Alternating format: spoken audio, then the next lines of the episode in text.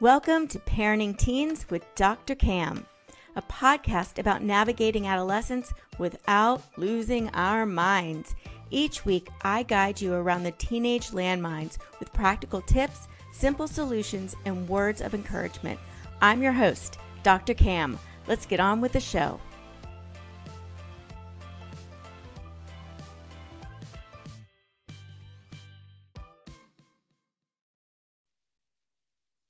Good morning to Parenting Teens with Dr. Cam. I'm your host, Dr. Cam, and today I'm here with Caleb Kid Coy, and we are at the beautiful resort of Movara on a, at a conference.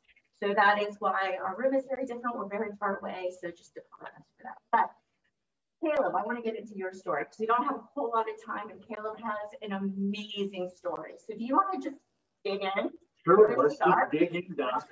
And thank you so much for the opportunity to come and come and share with you guys. So, uh, like Cam said, we're going to get you started and uh, go down the path a little bit, right? Yeah, then, maybe on the cliffhanger, and then we'll, we'll follow up and do a second part. Because if we are not in those vans to go on this hike, we are in big trouble. Yeah. We did about eight and a half miles yesterday, so we're, we're feeling it. So, yeah, my uh, my journey, Doc. You know, growing up a preacher's kid um, re- relatively conservative parents. Mhm. You know, a lot of a lot of restrictiveness. So you know, there is this balance, and because I was a preacher's kid, right? My you know, my parents taught me a lot about faith, which I appreciate. But there was also the, the pressure of conformity. Yeah. And so as a teenager, you know, it was it was uh, the pressure to sit in you know the front row when my dad was preaching. My mom was a worship leader. Yeah and you know put on this good little you know preacher's kid to you know by appearances you know show that we're this perfect family. And yet you know i'm off doing drugs and you know living the party lifestyle and nearly lost my life my life to meth as a teenager at 17 so you know cam and i were talking this morning and you know it was it was one of those situations where mom and dad felt like they were they were losing hold. Yeah. and the more they felt like I was slipping away, the more, you know, they would bear down and that pressure you have to do this. And of course, the harder they were on me, the more I rebelled. I remember by the time I was in high school, I was I was basically living in my friend's house, Mhm. you know, and just just gone all the time. Completely pulled away. Yeah, yeah, and completely pulled away.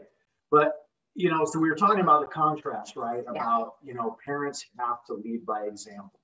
And when we see our kids going down a path, or teenagers going down a path specifically, it's just like the desperation. Yeah, they're- you start like And, cooking and yeah, putting in yeah. and reining in and putting rules and Exactly. laws and laying Yep. down the law Yep. and what happens. And, and, and what happens? And I guess thank God mom and dad were out of town when I had my overdose. Oh, geez. you know, we were we were partying for about a week. I've been up for a week, and on uh, on meth, you don't sleep, you don't eat, and so basically a virus had attacked my heart, and they were out at a preachers conference. It's like, you know, it's one of those situations. Know, but- ironic. yeah, a little bit ironic, but you know, looking back in retrospect and you know, realizing, okay, as a dad, I don't want to be that, Yeah. you know, parent. And for my oldest, my teenager, you know, it's uh, uh, the ex and I had divorced when she was about 16 months old. And so you're already dealing with that dynamic. And I have two other little ones. I have a three and a half year old toddler and a new two month old baby boy. Yep. Little guy, Axel. And, um, you know, trying to do my best to lead by Yeah. example and to, to show them right that there's there's a better way. And the challenge with you know mixed family situations is, you know, at least for ours, it's two very conflicting, different parenting styles, morals, ethics, values, completely different. And so when your kid is, you know, spending more time with one parent than the other, obviously by natural law, right, they're going to conform more to the ideals, beliefs, behavior ultimately of the other mm-hmm. parent. Yeah. So, you know, that's that's the challenge because at times you feel like, you know, you're loving, you're loving from afar. Yeah. And so, you know, for nearly for nearly 16 years, at times fighting tooth and nail to remain an active part of my daughter's life. And I was talking to Dr. Cam the other day about what my wife had said, you know, because in the midst of Your current one. my current, yes, my, my current wife, we've been together over a decade.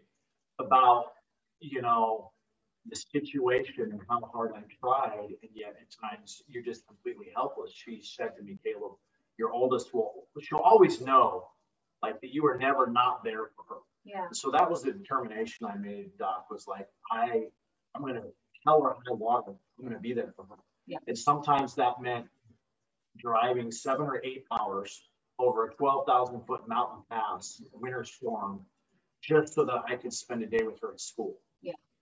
Yeah, just to show up. And so these are the kind of sacrifices, but I just, you know, I realize I am not going to not be present for them.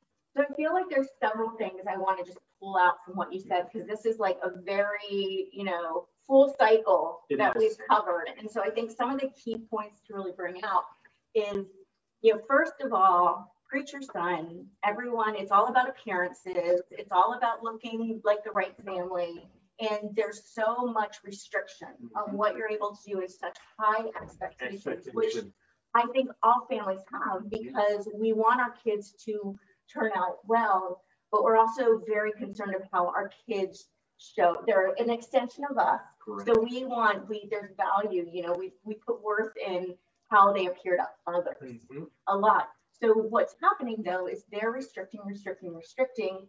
And as I tell parents all the time, the more we restrict, Yep. out of fear, out of the right reasons, but the more we restrict, the more you push them. And so you were an extreme. Yes. I mean, if you went from preacher son, really, really extreme to this end, to meth overdose. Yep. Really, really extreme overdose. And we're talking about a kid who was very, very shy until high school. Mm, And in high school, I came out of my shell. A big part of that being the rebellion Yeah. and got the nickname Crazy Coy. So you know, Which that's my you last. Let's just put it Yes. that way. I much more mean, that has not changed, but in a different way. Yes, in a different way. But here's the thing, I think a lot of people are going, wait, okay, so you had a meth overdose, but now you're about values and teaching your kids, even if it's from afar, about good values. So how did you have, how did you go from meth overdose to good values? Like where, where is that transition? Yeah, it's like, you know, so, and we were talking about this earlier, right? That I, I found my own way. I found my own faith. But as parents, right, we can't, we can't force our own belief systems into our children, right? Again, Yeah. that's the whole leading by example. So for me, it was as a very, very separate journey. It took me, you know, nearly losing my life to get there. But that's that's how I'm trying to do it, right? That the way that the way that I act, the way that I behave, and ultimately the way that we treat other people mm-hmm. right, is a reflection of our character. And so I think, you know, we, we all we all don't think the same, we all don't believe the same, but your your DNA as a parent is, you know, obviously is physically instilled into your children, but they are going to take on, right, a lot of those thoughts and belief systems. And so, you know, for, for example, for me, you know, being being that foundational fortitude for her, even though my my daughter was a part of a broken family, Mhm. you know, now now we're demonstrating to her, because my wife and I have been together over a decade, right? We have two kids together, that you can make it work. Yeah. That two people can commit to each other Mhm. through hell or high water. Yeah. You know, and my wife and I, we've been we've been through both Yeah, multiple times Yeah. over. But it's like, you know, at the end of the day, it's all choice, Cameron. It is all choice. And I think what you're saying though too is we tend to want to mold our kids by restriction and controlling.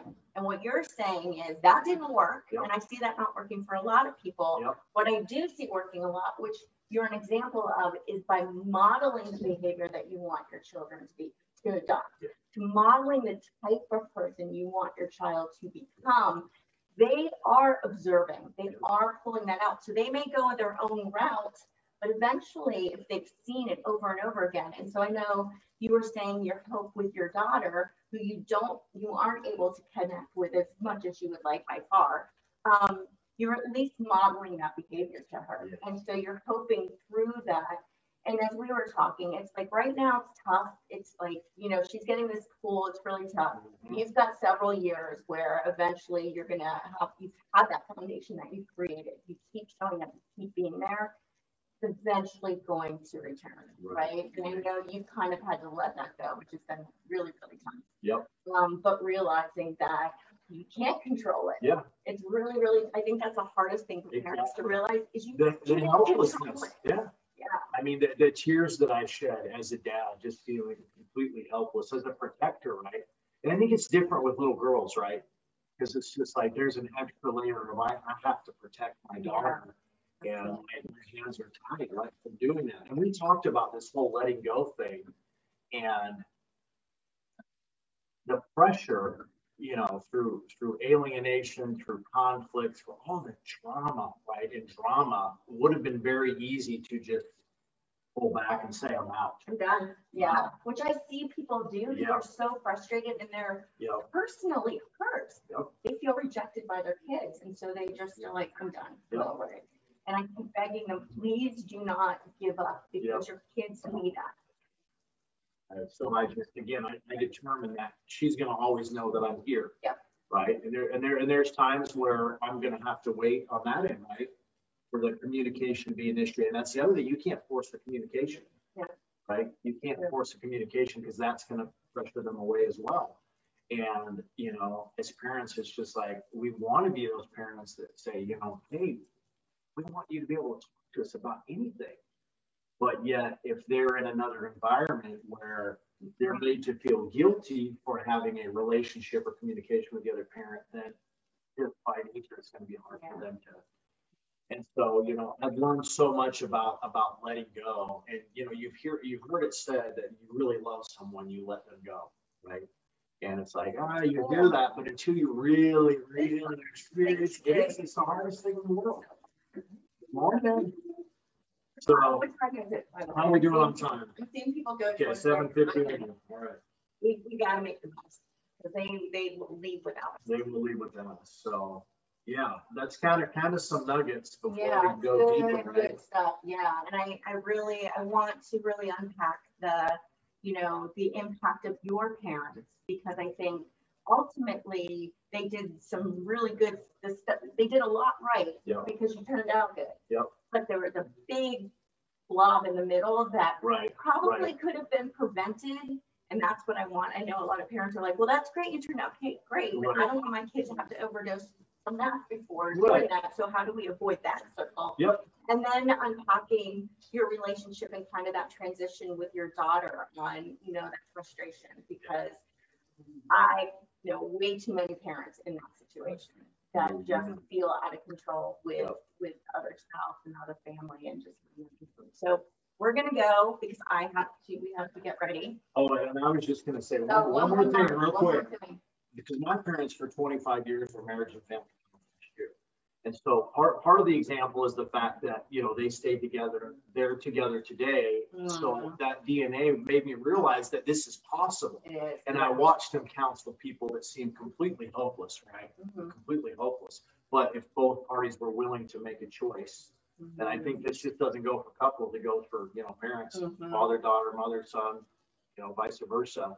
That if you're willing, right, to make the choice to communicate, work your way through it, that the relationship can be restored. But that was the other aspect, right? It's just like I realized it may not be till adulthood that my daughter and I can have the relationship mm-hmm. that I really want. But you're laying the foundation yeah. so that you can have that. And that is really, really important. Okay, we're gonna go and I have to walk over here a. Thank you all for jumping on. Yeah, bye.